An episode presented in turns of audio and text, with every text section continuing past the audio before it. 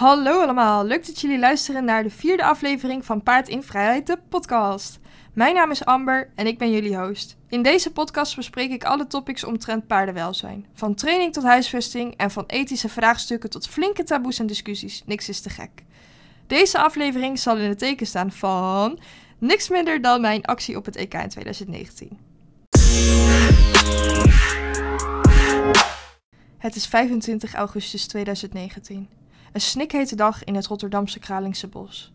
Terwijl ik het parcours uit mijn hoofd probeerde te leren, hoopte ik dat de verf onder mijn shirt niet al helemaal uitgelopen was van het zweet. Het was de beurt aan de Nederlandse ruiter Mark Houtzager. Op het punt dat hij Calimero naar de verste hoek van ons vandaan reed, was het zover. Go, nu! hoorde ik rechts van me. Ik liep de trap van de tribune af naar beneden, klom over de gloeihete omheining, trok mijn shirt uit, klapte mijn spandoek uit en toen ging er nog maar één gedachte rond in mijn hoofd. Rennen.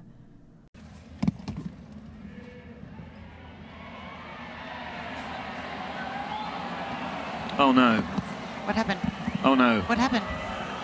Um, this Oh is my a, this is very. Oh, Oh, no! my god! We have got demonstrators have come out into Oh my the God, in the- arena. In 2019 verstoorde ik het EK springen door in de ring te springen tijdens de ronde van Mark Houtzager. Onbegrip, haat en agressie maakte dat los. Maar daarnaast maakte het ook iets heel anders los. De reden voor deze actie, namelijk de discussie omtrent paardenwelzijn. En zelfs nu, twee jaar later, wordt er nog steeds verwezen naar mijn actie van toen als het gaat om deze discussie. In deze podcast wil ik jullie uitleggen hoe deze actie vanuit mijn perspectief was, waarom ik het heb gedaan, wat ik dan zo verkeerd vind aan de paardensport en hoe ik er nu op terugkijk. Laat ik beginnen met het stukje waarom. Ik denk dat de afgelopen Olympische Spelen iedereen nog wel helder bijstaan.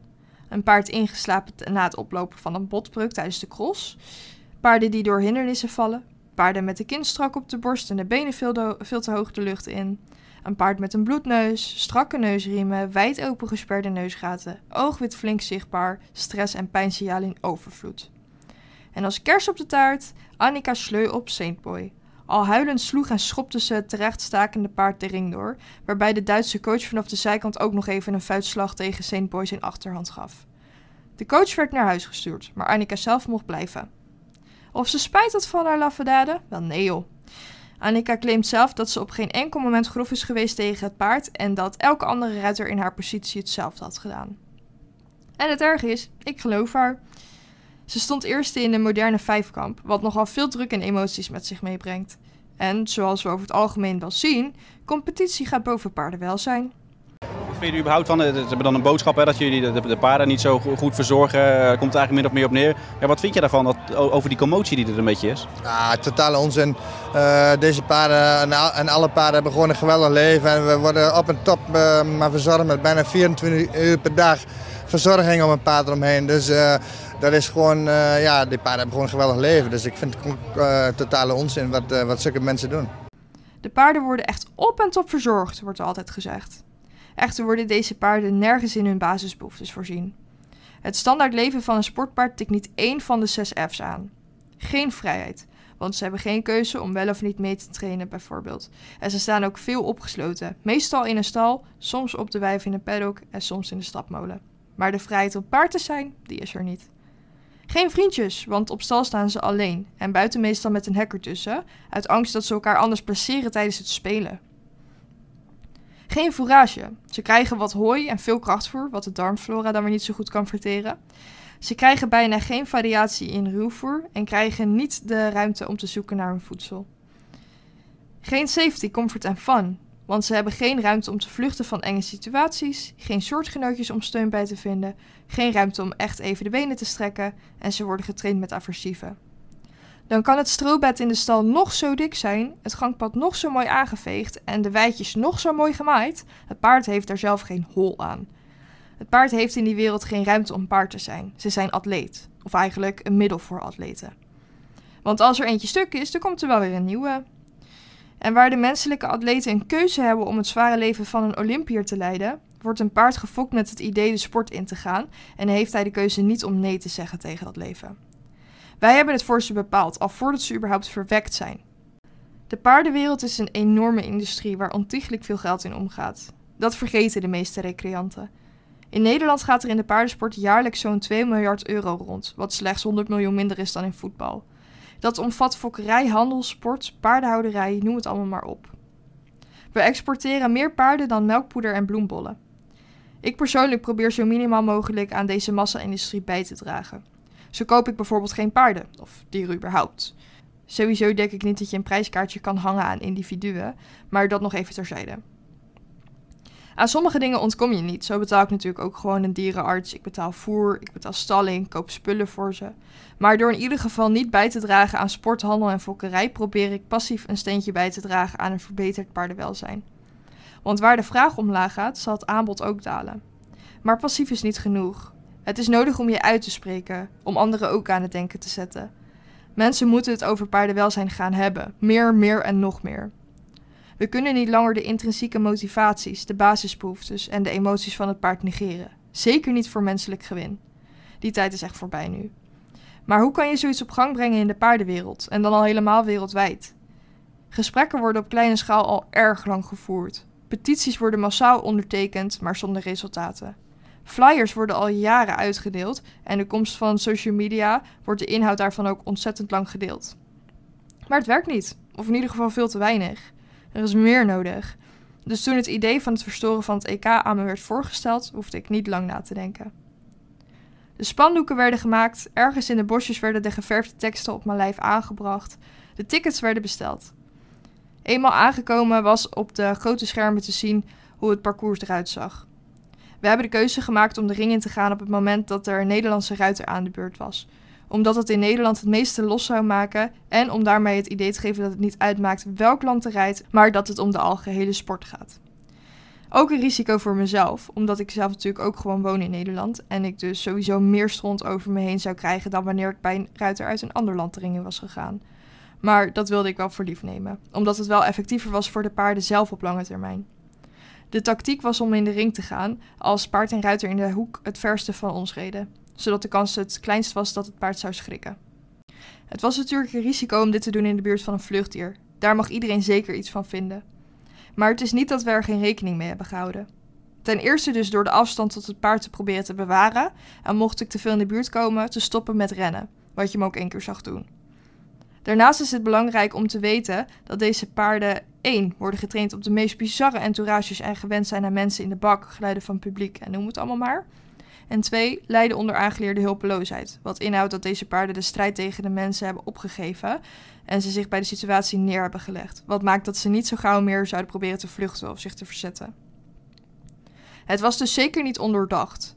Het risico dat de ruiter kan vallen is overigens al aanwezig vanaf het moment van opstijgen. En dit zijn veelal ook ruiters die vrij goed hun evenwicht kunnen bewaren bij onverwachte sprongen van het paard. Ik bedoel, ze springen op paarden over hindernissen van 1,60 meter. En dat gaat echt niet als je geen evenwicht hebt. Daarbij komt kijken dat een ruiter weet dat vallen een risico is in het vak. Ze kiezen er zelf elke dag voor om dat risico te lopen. En last but not least kan je je ook afvragen hoe gevaarlijk de ruiter het zelf um, überhaupt ervaarde, aangezien die wel gewoon doorreed. Of is dit weer zo'n klassiek voorbeeld van dat competitie boven paardenwelzijn gaat? Want je zou kunnen denken, als het echt zo gevaarlijk was, dan was hij toch gewoon gestopt met zijn ronde en had hij het opnieuw gedaan. Wat denk je dan, uh, als die twee, uh, je hebt er maar één gezien dan, uh, als je dan zeg maar hier ervan afkomt en van je paard afstapt, wat, wat gaat er dan door je heen? Wat denk je dan over die mensen? ja, ik weet niet, maar het is me goed dat ik ze zelf misschien maar niet gezien heb. maar goed. Wat heb je gedaan dan? Ja, nou, dat weet ik nog niet wat ik gedaan heb. Ik had, ja, dat weet ik niet. Maar dat maakt ook niet uit. Het is gewoon uh, zulke mensen die, die horen niet op paarden, maken een koer thuis en die moeten lekker uh, iets anders gaan doen. En, ja. Ben je misschien nog wel het meest boos omdat ze jouw paard ook in gevaar brengen? Ja, ik denk niet, met niet, met, niet dat mijn paard in gevaar is geweest. Calimero is natuurlijk een heel cool paard. Dat is een voordeel. Als je natuurlijk heel sensibel paard is, hebt voor lawaai, maar gevoelig is, dan, dan is het zeker anders. Maar Calimero is gelukkig heel cool en die bleef ook cool. Bijna de hele ronde van Mark heb ik mijn statement kunnen maken. Ik geloof dat het ongeveer de ene laatste hindernis was waar ik werd gepakt door twee crewleden en ik denk een beveiliger. Ik kreeg veel vragen over hoe dat was en wat er daarna gebeurde. Degene die me rechts pakte, hield me gewoon stevig vast. Maar degene die me links pakte, die trok mijn BH ook naar beneden. En toen ik vroeg of hij mijn BH even los wilde laten uit zijn greep, waren zijn woorden: Nee, want ik had er zelf voor gekozen naakt rond te lopen. Ten eerste was dat niet waar, want ik heb mijn BH met een reden aangedaan. Ten tweede, al was dat zo, bestaat er nog zoiets als consent. En deze man had absoluut niet mijn consent om aan mijn BH te zitten. Maar ja, toen de mannen mij de baan uit hadden geduwd, gaven ze me over aan een beveiliger, die gelukkig niet zo grof was. Achter werd ik nog een paar keer belaagd, bijvoorbeeld door een eh, rijke witte boze man die me een trap wilde verkopen en daarbij vol mijn bovenbeenspier raakte. Stap maar even een keer onder het kloot en godverdomme. Vol kut dit. Ehm, en een vrouw die me in mijn gezicht probeerde te slaan met een waterfles. En door scheldende mensen die me ontvingen met een lieve middelvinger. Ik werd eerst in de container van de EHBO gezet, waar ik een shirt kreeg, die overigens nog steeds als een aandenken in de kast hangt. Ehm, en daarna werd ik begeleid naar de container van de politie. Daar kwam een van de organisatoren van het EK naar me toe. Om me even te vertellen dat ik geen idee had over paarden en dat ik me misschien eerst eens moest inlezen over paarden voordat ik zoiets stom zou doen. Volgens haar was onze kritiek natuurlijk totaal onterecht. Maar goed, dit evenement spekt haar bankrekening en niet de mijne. Na een poosje reed de politie onze terrein af en konden we naar huis. En een paar weken later lagen er twee boetes op mijn mat. In wat ik tot nu toe heb verteld, praat ik veel over meer dan één persoon in deze actie. Echter heb ik het gevoel gehad dat ik er compleet alleen voor heb gestaan, vooral in de nasleep. Ik ben het ook niet eens geweest met waar door de organisatie de nadruk op werd gelegd in de media. Dat was namelijk niet op paardenwelzijn, maar op de bedreigingen die een van de jonge pubers van Ankie van Grunsum had gestuurd. Ja, dat kind was natuurlijk wel over wat grenzen heen gegaan in wat hij allemaal zei. Maar ik wilde dat langs me laten gaan en me focussen op de discussie die nu was uitgelokt. Toen ik mijn telefoon thuis eh, had opgeladen, was mijn Instagram echt overstroomd met DM's. Binnen een paar uur stonden de verzoeken op 99 plus en ik was tig keren getagd in nieuwsberichten en gespamd op allemaal posts. En ondanks die enorme regenval aan berichtjes, vragen en opmerkingen heb ik mijn best gedaan om iedereen te woord te staan. Ik wilde alle vragen beantwoorden, op iedereen's argumenten reageren, zodat die discussie gevoerd kon worden met elkaar en met mij, want dat was immers mijn doel. Helaas was dat niet het doel van de organisatie. Die legde dus de focus op de bedreigingen naar mij toe en verdween daarna laf naar de achtergrond, met alle donaties voor zichzelf gehouden, waardoor ik dus zelf mijn boetes heb moeten opvangen tegen de afspraken in. Ik heb deze actie praktisch gezien alleen uitgevoerd en alle backlash zelf opgevangen en met man en macht geprobeerd de discussie voor te laten bewegen in plaats van de focus op mij als persoon te leggen. In deze podcast ga ik wel in op dit aspect, omdat er veel naar werd gevraagd en ik denk dat het nu wel kan, wetende dat die discussie nog steeds wel gevoerd wordt, ook al neem ik deze podcast op. Er kwamen ook veel vragen over de juridische gevolgen van deze actie. Over die boetes, juridisch gezien spraken die elkaar tegen. Een advocaat die me al hielp met iets anders had ook aangeboden te helpen met deze zaken. Ik had namelijk bezwaarschrift aangetekend voor beide boetes, omdat zowel justitie als de politie mij niet kon vertellen op basis van wat de boetes waren gegeven, want ze spraken elkaar dus tegen. Dus een van de twee klopte dan niet.